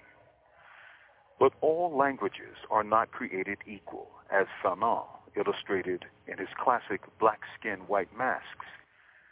By training a psychiatrist, Fanon plunges into the psyches of the colonizer and the colonized and shows us how language, especially French, acts to deniggerize oppressed communities, assigning ascension in racial states from savage to civilized based on one's facility and mastery of the language of the colonizing power. Africanity, then, is the dark abode of savagery. And in Afro-Caribbean communities, this station is marked by what Fanon calls Pidgin Nigger dialect. Creole, Fanon 23. In French and European consciousness, their languages are true languages and models of sophistication. Blacks, however, spoke in dialects. Why? Because as Fanon observed, to speak a language is to take on a world. Fanon 25. Obversely, if this is so, so too may the opposing principle be assumed. To lose an ancestral language is to lose a world. Fanon, an astute political actor, knew that it was power that determines place. This may be seen in two historical political examples. Fanon cites, without attribution, the observation, what matters is not to know the world, but to change it. The Caribbean island of Haiti which waged a successful revolution against their French enslavers, upon independence adopted Creole as its official language, and while French is used by its elites, Creole is the tongue of the masses. Thus we see that language is more than a phonemetic phenomenon. It is a political vehicle as well, which serves political and economic purposes. Derrida's two articles provide insight into dual dimensions of communication, the written word and the sign. While one has a fixed character, which may experience drift over the passage of time, the other, because it allows multiple readings, is of a more amorphous character. For though it has structure, that structure is not fixed. Derrida's article on structure begins with the essence of philosophy, which because of its contradictory nature, both seeks structural forms and rejects them in search of new forms. For philosophy, Derrida notes, is congenitally oppositional, Derrida 3. That's because philosophers question old verities and seek to destabilize vaunted philosophical positions and theories. Philosophy, then, is an eruption of new theories colliding with previous ones. That is the nature of questioning, for the mind is never truly at rest. Upon Derrida's observation, philosophy seems a science of acentricity. For approaches to comparative cultural studies too, this is Mumia Abu Jamal. And uh, that was uh, Mumia Abu Jamal speaking on uh, the axis of language and philosophy and uh, we're going to hear an interview right now with uh, Noelle Hanrahan uh, reviewing developments at the hearing that was held just this last past week in Philadelphia on October 26 over the question of an appeal uh, for Mumia Abu Jamal, 40 years after his conviction uh, for uh, the killing of a Philadelphia police officer, which he has always maintained is not guilty. TV snake oil salesman and Republican Pennsylvania candidate Mehmet Oz began a recent debate with opponent John Fetterman with reference to Maureen Faulkner, the widow of Philadelphia police officer Daniel Faulkner.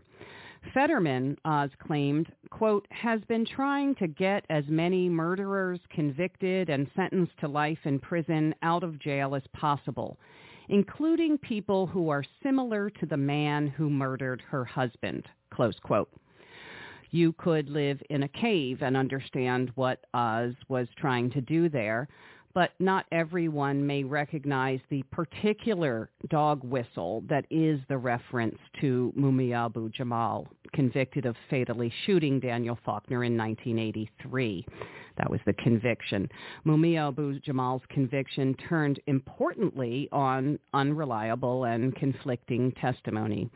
It was significant that in taking up the case, elite news media went along for the ride and sometimes drove the car, encouraging acceptance, for instance, of the fact that though the guard assigned to Mumia immediately after his arrest reported, quote, the Negro male made no statements, close quote, more to be believed was the other officer who subsequently came forward to say that actually from his hospital bed, Mumia had declared, quote, I shot the motherfucker and I hope he dies, close quote. Neither witness recantations or shifting accounts or evidence of jury purging in Mumia's case, nor the ever-expanding evidence of the terrible harms and injustices of the U.S. prison system generally seem to be enough to shake some media from their investment in the narrative of the, quote, convicted cop killer, close quote, and the need to keep him not just behind bars, but also to keep him and people similar to him quiet keep their voices and their lives out of public conversation and consideration. Noelle Hanrahan is legal director at Prison Radio, where Mumia Abu Jamal is lead correspondent. She joins us now by phone from Pennsylvania. Welcome back to Counterspin, Noelle Hanrahan. Thank you for having me. Well, we can fill in context as we go, but please go ahead and start with what's uppermost. What is the latest legal development here? When a defendant is trying to overturn their conviction, and Mumi has been in for 42 years, when they protest their innocence, they have to go to the local trial court. That in Philadelphia is the common pleas court. Mumia had fantastic new critical evidence that was just discovered two years ago. There was a note in the prosecutor's files that said, where was my money from one of the key defendants? And this happened right after the trial implying that he was paid for his testimony. There were also notes saying that the other key witness, their cases were being tracked and that none of the outstanding charges pending against this witness were ever prosecuted.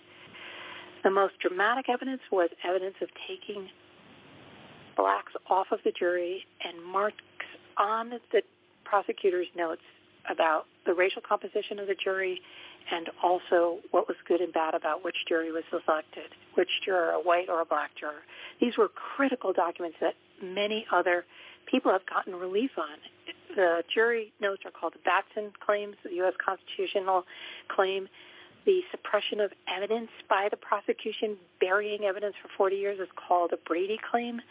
These have gotten relief from many other defendants. So now, 42 years later, Mumia Abu Jamal was before Judge Lucretia Clemons in the Commons Pleas Court, and yesterday she denied all of his claims. She denied them procedurally. She refused to look at the merits of the body of evidence, and specifically this new evidence, and she denied it based on time bar, waiver, due diligence, and it's just like it's the Post-Conviction Relief Act, which is there only to deny inmates access to the courts. So I was Mumia's producer. I've worked on Mumia with his books, many of his books, including his latest trilogy, Murder Incorporated, Empire, Genocide, and Manifest Destiny. We published those materials. About five years ago, I went to law school. I passed the bar in Pennsylvania, and it's unbelievable to see the level of stiff-arming accountability to the Frank Rizzo, Ed Rendell, Ron Castille era of literal torture of defendants and witnesses, like literally torture, not figuratively, literally. Think John Burge in right. Chicago. Right. Like think of the types of torture that have happened. That is typically what happened in the cases that I now investigate, innocence cases, prosecutorial misconduct cases, cases where this kind of information is available to these judges. I'll give you one clear example.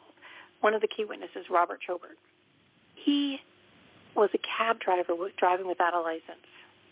He was on probation. He had thrown a Molotov cocktail into a school for pay. None of that material was before the jury. There were pictures.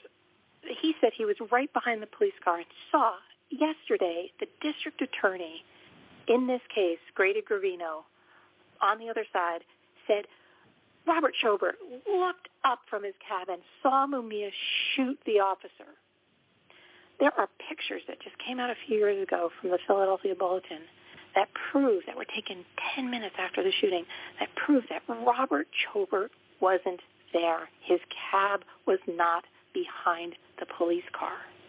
Those photographs, the Polakoff photos, were denied into evidence. They were prevented from being put into the record. So we have Robert Chobert being presumed to be this like amazing witness with no problems.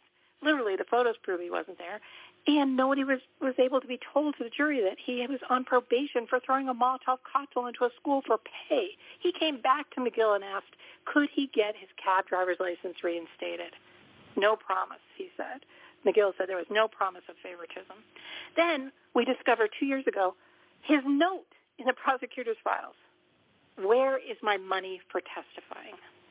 So the context, right? So that's zooming in right now on what happened in court. The context, the things that haven't been given to the court before, that haven't been considered today. We have a court reporter, Terri Maurer-Carter, saying in front of another judge, Richard Klein, that Albert Sabo said, I'm going to help them fry the N-word. Hmm. He said this in the first week of the trial. Yeah. So this is America. Yep. Yep. That's the kind of trial that Mumia Abu Jamal had, where his original trial judge, Albert, I'm going to help them fry the N-word, Sabo, presided. And so we have a judge now who is saying, none of this matters. He doesn't get relief.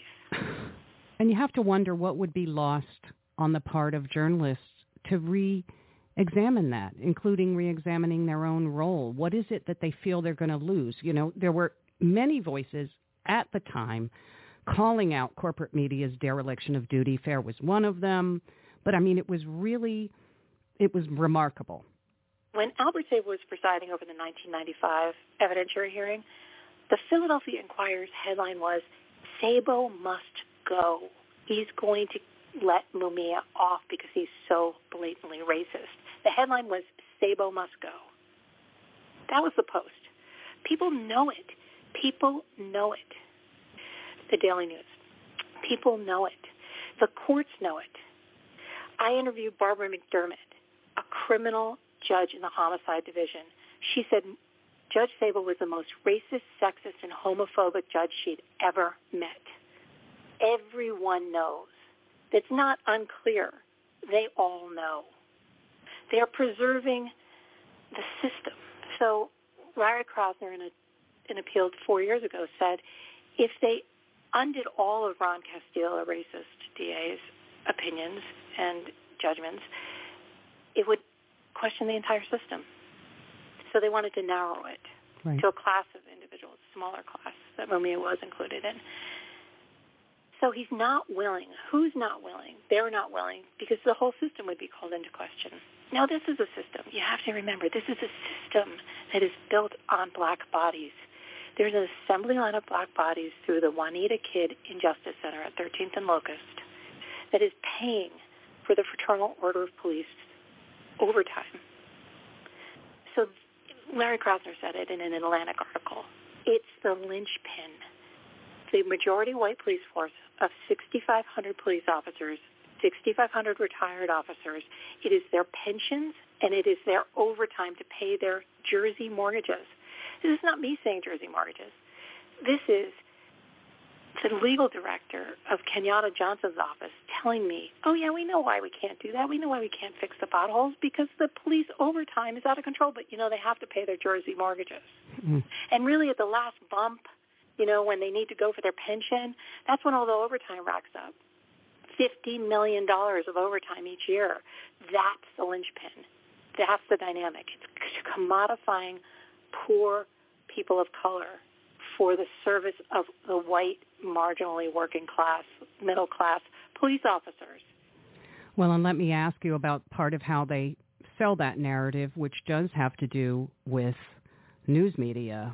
Folks who remember coverage of Mumia's original trial will remember how hard elite media went in on the idea not just of accepting all of the you know malfeasance and problems and and, and craziness and around his case but also there was a big overarching storyline about the idea that anybody who was incarcerated who was deemed political anybody who was incarcerated who people on the outside were taking an interest in was to be silenced right?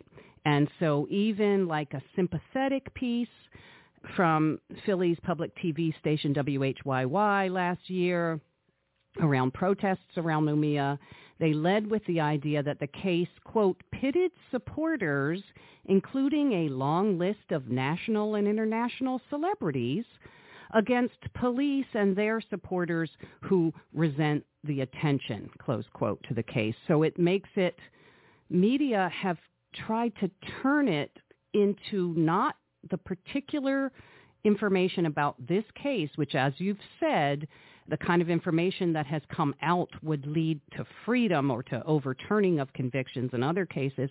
They've made it a kind of litmus test about celebrity interest in incarcerated people or about incarcerated people as issue rather than as human beings. Let me just say that's like Inquirer light.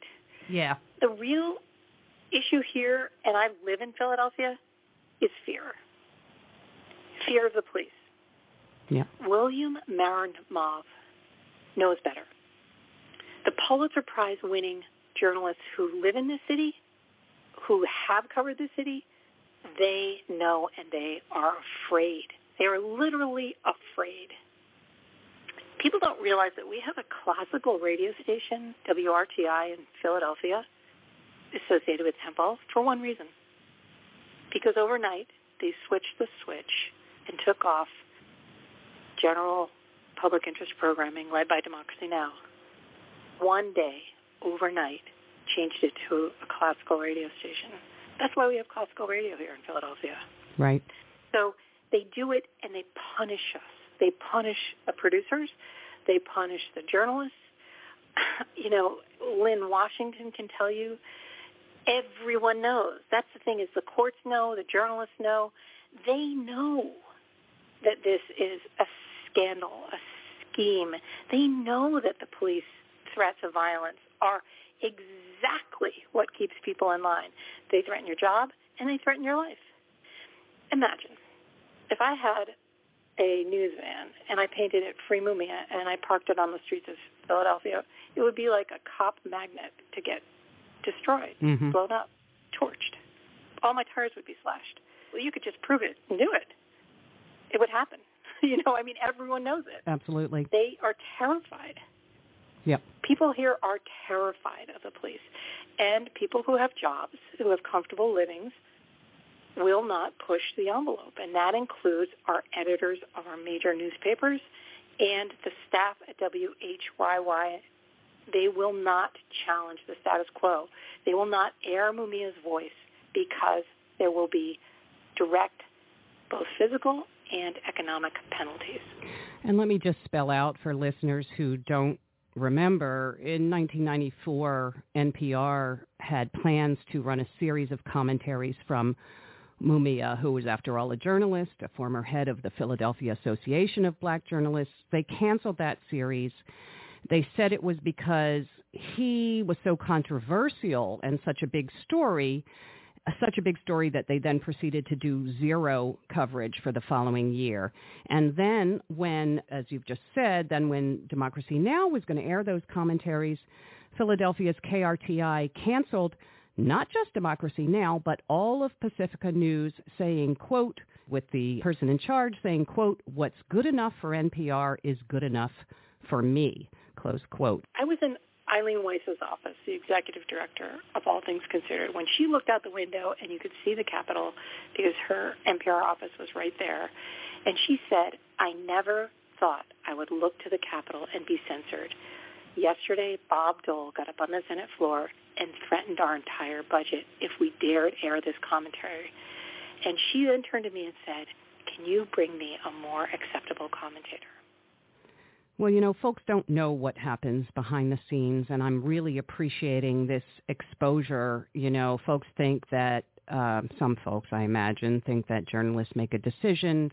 Who do we want to air? They put that person on, and then they deal with it. And it's not at all how it happens. But I want to bring us for the for the final part of our conversation to the other piece of that because the efforts to silence not just Mumia, but the efforts to silence and close off all of the perspectives of people who are incarcerated speak to the power of those perspectives, right? It speaks to why we emphatically need to hear them. And I just want to say, you know, despite the name Prison Radio is a is a is a multimedia production um, studio, and the whole point is to add the voices of people most impacted by the prison industrial complex to our public conversation. And, you know, Mumia's case is an especially emphatic example of the lengths that um, powers that be, both legal, political, and media, will go to to squelch those voices. But we have work resisting that and countering that, and prison radio is part of that. And I just wonder if you'd like to talk a little bit about the project and, and why you do it. I first began recording Mumia, and I first heard a scratchy tape of his voice when we were covering the Robert Alton Harris execution in 1992 in California. And we were trying to get people on death row, there were 600 at the time, trying to get their voices into the mix. Look, if you can hear their last words stated by the warden, you can interview them. If we're going to kill them, we might they have to be part of the story. Mm-hmm. And so I went and tried to get somebody from San Quentin, and I couldn't. But I had heard Mumia. He was in Pennsylvania. I went and I got him. Now, Mumia is especially difficult for the mainstream media to grasp. He's incredibly fluent in the King's English. He's actually fluent in French and German and conversational in Spanish. I mean, he's an incredible intellect, and he was trained in the black newsroom if America is going to incarcerate 2.3 million, one out of every 100 U.S. citizens is in prison, that needs to be part of the story. And I have dedicated, you know, Prison Radio's work to bringing those voices on every topic into the public debate and dialogue. And we feel like it's critical that those voices are heard. We can't really cover the story, like as a journalist. If you're covering prisons, you really can't cover the story without that first person without talking to the people that it directly impacts. You know, a lot of times, even even my own stations at Pacifica would say, "No, we're not going to touch that. Mm-hmm. No, we're not going to talk to homeless people. Mm-hmm. You got to talk to prisoners. You have to give them agency." Because a lot of the prisoners and a lot of the, the culture of imprisonment tells a deeper story about America. We're not going to get it if we don't go to the prisons and get those voices out been doing it for 30 years. I became a lawyer and an investigator because it's not enough to just broadcast people's voices. We have to bring them home. Welcome back. And that was uh, Noelle Hanrahan. And uh, of course, so we're going to listen to a, another uh, commentary uh, from Mumia Abu Jamal. This was entitled The Battle of History. The Battles of History. The events surrounding Charlottesville, Virginia, have a resonance far beyond the borders of Old Dominion. Even though they began as a strictly local affair, they quickly assumed a national character because this strictly local event stems from the nation's history, a history that remains not only contested, but bitterly unresolved. That history, of course, is the toxic poison of white supremacy, and the trigger thereof, African slavery, the intentional, centuries-long economic, social, communal, and psychic exploitation of Africans for the financial and psychological benefits of the white nation. This toxin has tainted the bloodstream of the nation and infected all segments of society and was integral to the very development of whiteness as a core identity for millions of people who call themselves Americans. As we look at protests rolling throughout the country, the first thing we must recognize is that this isn't about monuments, nor is it about the Civil War. It is about the present. It is about how this country will define itself, how it sees itself, and how it understands its future. But history, true history, is more about today than yesterday, for it is the pathway to tomorrow, and it lives or dies in the minds of the young who learn or unlearn how this country came to be and what role they play in the days to come. That great black freedom fighter, Malcolm X, repeatedly said, of all our studies, history best rewards our research.